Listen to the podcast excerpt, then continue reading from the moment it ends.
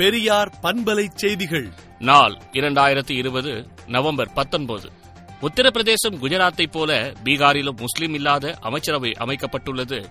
நாடு சுதந்திரம் பெற்ற பிறகு முதல் முறையாக பீகாரில் மிகப்பெரிய சிறுபான்மை சமூகத்திலிருந்து ஒரு சட்டமன்ற உறுப்பினர் கூட இல்லாமல் ஆளும் கட்சி கூட்டணி ஆட்சி அமைத்துள்ளது. இறக்குமதியான உயர்தர கார்கள் மற்றும் பந்தயங்களில் கலந்து கொள்ளும் கூடுதல் திறன் கொண்ட இருசக்கர வாகனங்கள் போன்றவற்றில் மேம்பட்ட செயல்பாட்டுக்கு புதிய வகை பெட்ரோலை இந்துஸ்தான் பெட்ரோலியம் கார்ப்பரேஷன் அறிமுகம் செய்துள்ளது.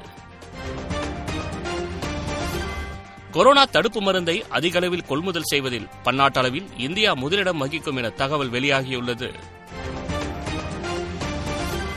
குபரி கடல் பகுதியில் உருவான காற்றழுத்தம் அதே இடத்தில் நீடித்து வருவதால் தென் தமிழகம் மற்றும் வட மாவட்டங்களில் பல்வேறு இடங்களில் இரண்டு நாட்களுக்கு மழை பெய்யும் என சென்னை வானிலை ஆய்வு மையம் தெரிவித்துள்ளது.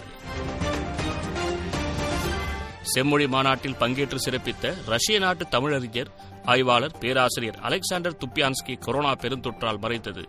ஈடு செய்ய இயலாத பேரிழப்பாகும் என திமுக தலைவர் தளபதி மு ஸ்டாலின் இரங்கல் அறிக்கை விடுத்துள்ளார்.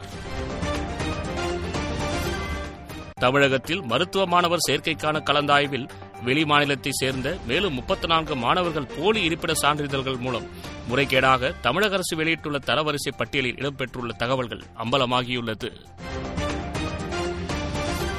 மத்திய அரசின் விவசாய மசோதாவுக்கு எதிரான ஆதரவை திரட்டுவதற்கான பிரச்சாரத்தின் ஒரு பகுதியாக மகாராட்டிராவில் உள்ள காங்கிரஸ் கட்சி விவசாய மசோதாவிற்கு எதிரான பத்திரத்தை வெளியிட்டு அதில் விவசாயிகளின் கையெழுத்தை வாங்கும் முயற்சியில் ஈடுபட்டுள்ளது.